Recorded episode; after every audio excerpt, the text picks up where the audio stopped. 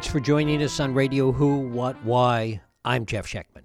A one quarter uptick in the GDP does not define the economy and the reality of people living in it. According to the Associated Press, the data shows that the falling unemployment rate and gains in home values reflect the continuation of the recovery rather than any major changes made since the Trump administration began in 2017. Wherever you are on the political spectrum, we should be able to at least agree on a set of facts that there are forces reshaping our society. The cost of housing, particularly in our cities, continues to rise. The cost of higher education, health care, and quality daycare continue to take a larger and larger part of individual and family income. Income inequality is growing. The impact of automation and AI is only in its infancy, and the freelance and gig economy and recent political moves have shattered the ability of workers to bargain collectively, all at a time when the social safety net of Medicare, Social Security, and pensions are under siege. What was once the middle class is being hollowed out. There is no question that some people are doing well in this economy, even more than the proverbial 1%, as evidenced by the fact that retail sales are up, housing sales are holding steady, and the technical unemployment numbers are low. There's no question, though, that as the song lyrics go, there's something happening here. And what it is ain't exactly clear. Whatever it is, the net result, even with a blip in the gross domestic product, is hurting and squeezing a lot of people. We're going to talk about this today with my guest, Alissa Quart. Alissa writes the Outclassed column for The Guardian. She's executive editor of the Economic Hardship Reporting Project. She was a Nieman Fellow at Harvard and has been nominated for an Emmy and a National Magazine Award. Her latest book is Squeezed Why Our Families Can't Afford America. It is my pleasure to welcome Alissa Quart to Radio Who, What, Why. Alissa, thanks so much for joining us. Oh, thank you so much, Jeff. How do we define the middle class today? Let's begin with, with really what we mean by middle class. Well, according to Pew, it's uh, people with incomes 42000 to 125000 That's roughly 50% of U.S. households. Uh, and it also is an imaginary category. As I argue in my book, it's an idea. So to be middle class is to be stable, to secure. You weren't overreaching. You were paying your bills on time. You were um, had a pension potentially. You owned your own home, right? You could rely on paying for your own kids' college, and they'd go to college. But now, 65% of U.S. households worry about paying bills. So the, there's out of that number, a bunch of them are middle class. And to what extent are the changes that we're seeing today and the economic problems that we see today, many of which which you write about, and we'll, we'll talk more about them, how much of it is, in your view, an overhang from the 2008 2009 recession? I think it's definitely stems from that and also from trends that started in the late 70s, even, and generally an absence of a safety net for families so some of these are long-term problems that have been with us for a while. Some of this is mid middle term, as in after the recession, and you know, I think some of this, in terms of robotics and automation, are just just beginning. To what extent, in your view, has this been as a result of many of these economic forces that, that we can talk about? And how much of it has been as a result of deliberate policy decisions that have been made that have exacerbated this situation? I think if you look at uh, tax policy and especially you know the recent tax reform, you're going to see people say who are self-employed who have it worse now than they did in the past, and then you have to wonder like this is not the natural order of things, right? Um, many middle-class people are now contract workers. That means that they don't work as on a staff job, right? So they are often self-employed on some level, and they're going to get dinged in greater numbers. And then you are also seeing things like the cost of college doubling since 1996, public universities and private much more. So the cost of living has also increased, not keeping up with inflation for people with aspirations for the American dream. So that's not, again, natural. you know, um, I mean, there are things that are just happening, but then there's a lot of things that we're people in this country are making happen. One of the things that, that certainly has happened is that many of these changes, whether it's the gig economy, whether it's the impact mm-hmm. of technology and, and automation, and as you say, that's still in its infancy, that none of those things have been seriously addressed within the broader economic framework. No, exactly. I mean, I just wrote a piece, uh, an excerpt from my book um, in Money Magazine. I was making this point that the Trump administration is not even addressing automation seemingly at all. Um, so there's no plans, even for like even the nominal one, like for apprenticeships or, you know, how are we gonna how are we gonna deal with um, it's going to mostly be women's jobs, uh, and it will be everything from retail work to pharmacists to uh, you know journalists that they're coming for the robots. We're seeing uh, robots moving into journalism. Companies like Automated Insights which is an oxymoron, um, that's producing copy that used to be written by human beings and now is written by uh, content provi- a digital content provider, or we see pharmacists being replaced by robots, or we see retail workers being replaced by, by robots. And the Trump administration doesn't have any plan, seemingly, for either retraining these workers or uh, offering an income guarantee when their jobs go. One of the things you point out also is that even those that are educated, and you talk about law school graduates and teachers and, and, and adjunct college professors, that there's a problem there too. Yeah. Um, I mean, one of the things that was interesting when I was talking to the adjuncts, those are professors who don't work full time. They work course, they do courses piecemeal, and they're not. Um, they don't have health insurance. They don't work for a single university or college often, and 62% of them make something like 20,000 a year. So when I, you talk to these people, you're like, "Wow, my own parents were university professors. They were tenured, and now today at least 40 to 50 percent of college professors are adjuncts like these people they're making $20000 a year maybe uh, i met one who was living in her car um, this is not the image that we have of what a professor's life is like. How much of this goes to the heart of w- thinking about what we value and what's important as a society?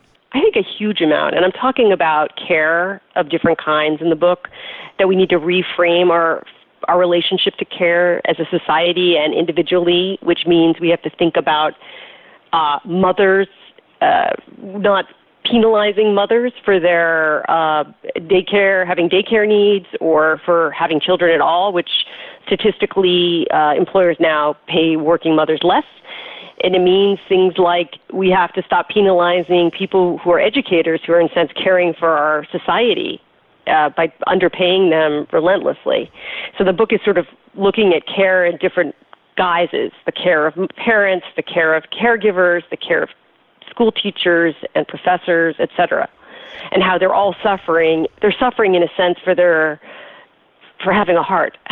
What percentage of the population are we talking about in terms of, of these middle class folks who are being squeezed? Well, you know, two thirds of women with kids under six are now working. And if we think that daycare is something like 30% of a lot of people's income, that's a lot of people. I mean, that's a lot of people who are not, uh, unless you're part of the top 1% or even the top 10%, you're giving a huge amount of your income to daycare and then to housing and then to, you know, college education when your kids are old enough and your own student debt. And then to health care, which is another form of debt that a lot of the subjects I spoke to had. And then, in addition, 17% of U.S. workforce has unpredictable hours, which means variable schedules at their employer's discretion. So that's another way that people are squeezed, and I write about that in the book. They're squeezed in terms of their time. So they're working strange hours. They're not necessarily have secure jobs, and then they have all these pressures on their checkbooks. Talk about the nexus between all of this and the numbers that we hear often, even in the mainstream media, about the unemployment numbers being low, the economy mm-hmm. booming, mm-hmm. retail sales being up in many places. Talk about that. Yes, I think if we think about long term and short term, I mean, short term things are looking a little rosier, although I keep wondering what is the quality of those jobs? I mean, when I look at other numbers, I see that people are more people are working multiple jobs than they did in 2016.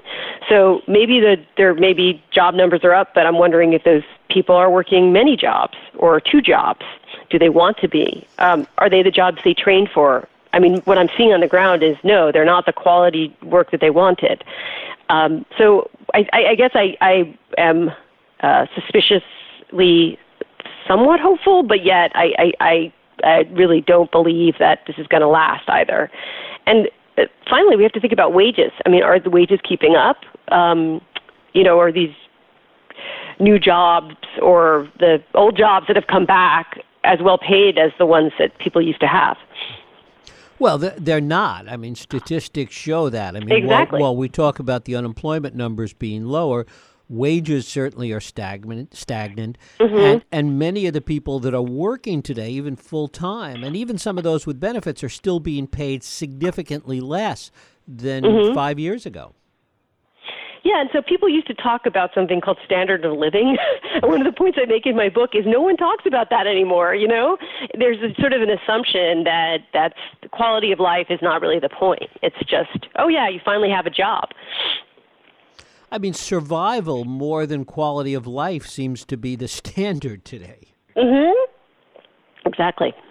Talk a little bit about housing and, and what your work shows you and what your reporting shows you in that regard.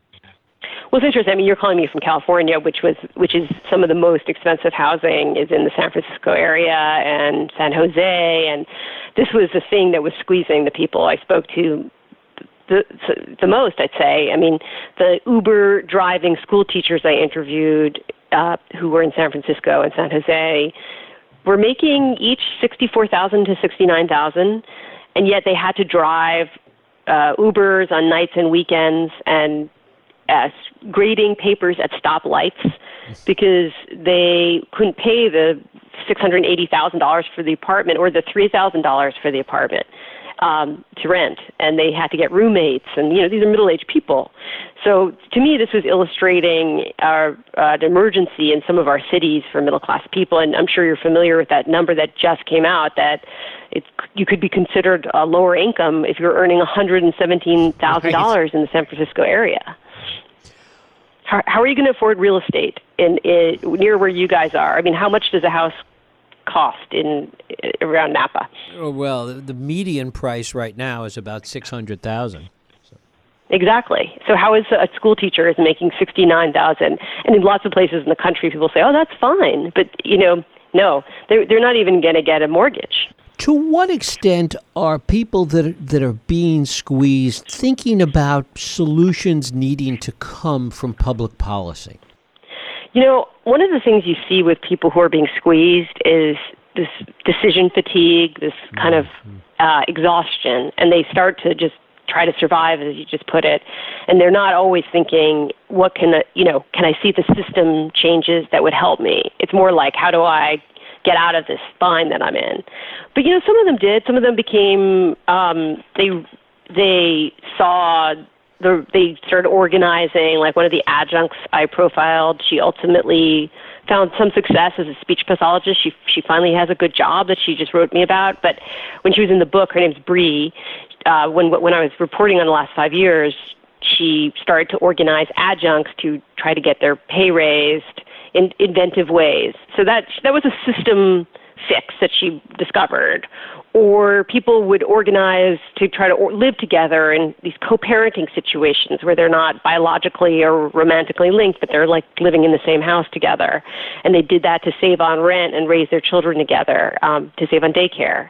So I felt like there were kind of an awareness of the system problems and sometimes sort of uh, patchwork fixes that were in relationship to that. Um, you know, and some, sometimes people start to organize for candidates, and I feel like in New York City, we just saw the election of Alexandria Ocasio Cortez in Queens, a, very unexpected challenge who wants, you know, Medicare for all, and 28 years old, right? Had worked as a bartender, is middle precariat, a precarious middle class person, and uh, I feel like that that's the kind of voting that comes out of being squeezed mm-hmm. when you realize, oh, my interests are actually aligned with other workers and not not just my one percent betters. And one of the things that we've certainly seen over the years, and it's one of the things arguably that, that's led to lack of policy in some of these areas, is individuals that have voted against their own economic interests. It's true. Yeah. So we can see the Trump. Uh, I mean, one thing that was very interesting to me I run an organization called the Economic Hardship Reporting Project, which was founded by Barbara Ehrenreich, and I took over in its early days. And we, um, whatever, we give grants to lower income journalists, among other things. And we were reporting on the rural areas that are the poorest in this country. And I was, a lot of them were Trump voting areas. And I was thinking, did these people in Alabama and Kentucky think that Trump is going to help bring broadband, you know, or all the things that are missing from where they're at, it are it's keeping them poor, right? They're cut off. And uh, anyway, it was, it was instructive. Within the rural areas, talk a little bit about the desperation that, that you see in those places. Yeah, I mean, a lot of my book is concentrated in in non-rural areas. It's sort of urban focused, but partially because of the cost of living is so much higher in cities, so it would be more dramatic. Um, but things I have seen with the middle class is that once they're in rural areas, sometimes their life becomes more affordable, but they're cut off from centers, so the, where they could be getting employment. So other problems are created, right? They're not networked anymore. They can't do their graphic art or their law or whatever. They've moved far afield to, into these uh, agrarian places so they can actually buy a house, but they can't then get the jobs that they need. And that's that's a kind of familiar refrain with some of the middle precariat in rural areas that they're uh, cut off from, from work. One of the things that we're seeing today, and it's unclear how all this is going to play out, it hasn't happened to scale yet, but kind of a shifting of the population that people in some of these urban areas, San Francisco being a, a, good example, that have gotten so outrageously expensive are starting to move to more rural parts of the country. And with the possibility of gentrification happening in some of these rural areas? Um, that's interesting. Um, that could be kind of like a, a new uh, naturalism. I don't know. It's fascinating. I mean, I've heard about that outside of um, Denver, where people, the the very poor, often the the drug-addled and quite poor people, moving um, into uh, the countryside outside of Denver because it had gotten so expensive, and um, yeah, I, I'm sure that's going to happen. What exists in your reporting in terms of the aspirational nature of some of these people that are being squeezed? Because there's a sense in, in, in some of the stories you tell of people that have given up, that, that the frustration has become so overwhelming.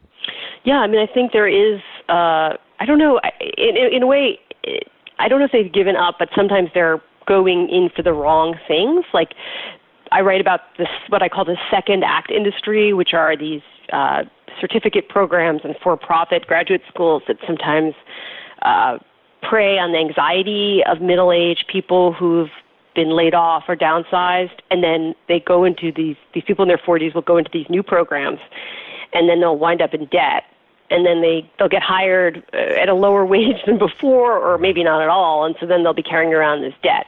So i don't know if that's an absence of aspiration or if it's just been misdirected into things that aren't actually helpful just because we've been told education education education.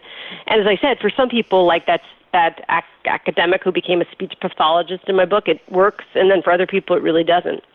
So we need to be careful um, about that and i think uh, also one thing that I've noticed people doing is losing themselves in television. Like we talk, I talked to, about that in the book. Like, and I've done that myself, where you start watching this television uh, that's all about the one percent, about the wealthiest that are acting with impunity, and maybe hedge fund guys, and they're some slightly villainous, but the shows that they're about love them and treat the you know the shows kind of valorize these people, and kind of in an opiated stupor, we're watching these shows, um, escaping our own precariousness into the into this hyper wealth.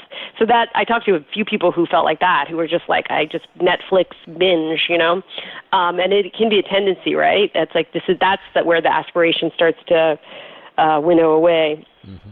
And, and part of that comes from this widening income inequality gap that we yeah. see that you write about. Yeah, I mean, I think below all of this is income inequality. Like that's kind of coursing under this. Uh, you have, uh, you know, the top Americans now averaging 40 times more income than the bottom 90 percent. Uh, you have increasingly contingent work uh, for those people in the bottom 90% who are working part time or piecemeal and multiple jobs, as I said before. And then, you know, you have less mobility. So, one interesting stat I came across that's in my book is people born in the 1940s were almost certain to do better by than their parents by the time they were 30 years old in the 70s. People born in the 1980s or who are now in their 30s have a 50-50 chance of doing better than their parents. So there's been a it's a downward slope. It's a downward gradient, which is pretty intense and I see it in my own life with the people I know, you know, who whose parents had pensions and some kind of security and you know, there it isn't there anymore. Where do you see all of this leading? Well, I'm hopeful about certain things. I mean, I'm hopeful about uh, greater solidarity. As I said, these new kind of candidates who are cropping up, who are marshaling this local energy.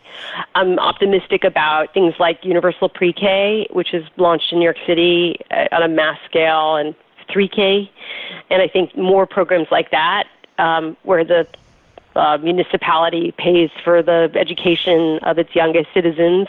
Uh, that makes me happy, optimistic. And I think if we look around, also there's other movements that we can feel good about, and uh, we have to work to make sure they go the right direction. But like Me Too or gay marriage, and when you look at that, you think, well, why couldn't there be things like universal pre-K or maternity leave for more than right now it's only 14% of the population um, of you know uh, paid leave jobs. Uh, that's that, there's only 14% for people. But um, what if you had 50% of people had paid leave or 100%. Um, and then you you think of oh it's impossible. Everyone's oh it's pie in the sky, and then you think well no look at me too. It's overnight these norms have changed and shifted, and that's all it takes really.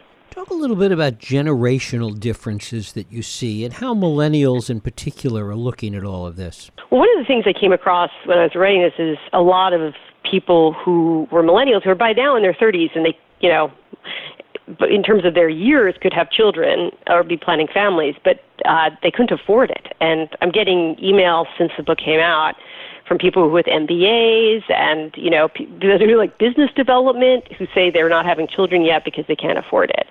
So that's interesting. I mean, I think for my generation, I guess I'm Generation X. Uh, we were less aware of well, you know, we went ahead and had families, and then we realized that it was going to be really hard. You know, we didn't quite realize it until we had kids, but they're realizing it before because they they came of age during the recession. So I think it's affecting the rates that people are having children. It's definitely affecting home ownership. Um, so that those were interesting exchanges that I was having. It's interesting also to think about where all of this has to circle back in terms of the broader economy. As more and more people are struggling, as more and more people are hitting the wall, that it has to have broader economic impact. Mhm. Well, yeah, and it's you know more and more people who are dissatisfied, and you know hopefully will start to organize less fractiously and vote differently. I mean that that would be the best possible thing to come out of this. Um, I don't know if it's possible, but um, and I also wonder what's going to happen to jobs. Uh, you know, I write about this in my book, doing what you love, which is something that you know, people my parents' generation who were a little hippie-ish, right? They'd say, "Follow your dreams, your, your parachute. You know, your, what color's your parachute?" And um, do what you love and be creative. And now it's a complicated calculus because I have a daughter who loves to draw and write, but I'm not saying, "Oh yeah, go ahead, be a writer." I try to give her. I say, you know, be an architect, uh, even that, who knows? But you know, be a coder, and then uh, you know, make drawings on the side and these are the kinds of um, you know calculations, emotional and professional calculations that we're being asked to make now. Alissa Quart, her book is Squeezed. Why Our Families Can't Afford America. Alissa, I thank you so much for spending time with us here on Radio Who, What, Why. Oh, thank you, Jeff. It's been a pleasure. Thank you. And thank you for listening and for joining us here on Radio Who, What, Why. I hope you join us next week for another Radio Who, What, Why podcast. I'm Jeff Schechtman. If you like this podcast, please feel free to share and help others find it by rating and reviewing it on iTunes. You can also support this podcast and all the work we do by going to whowhatwhy.org forward slash donate.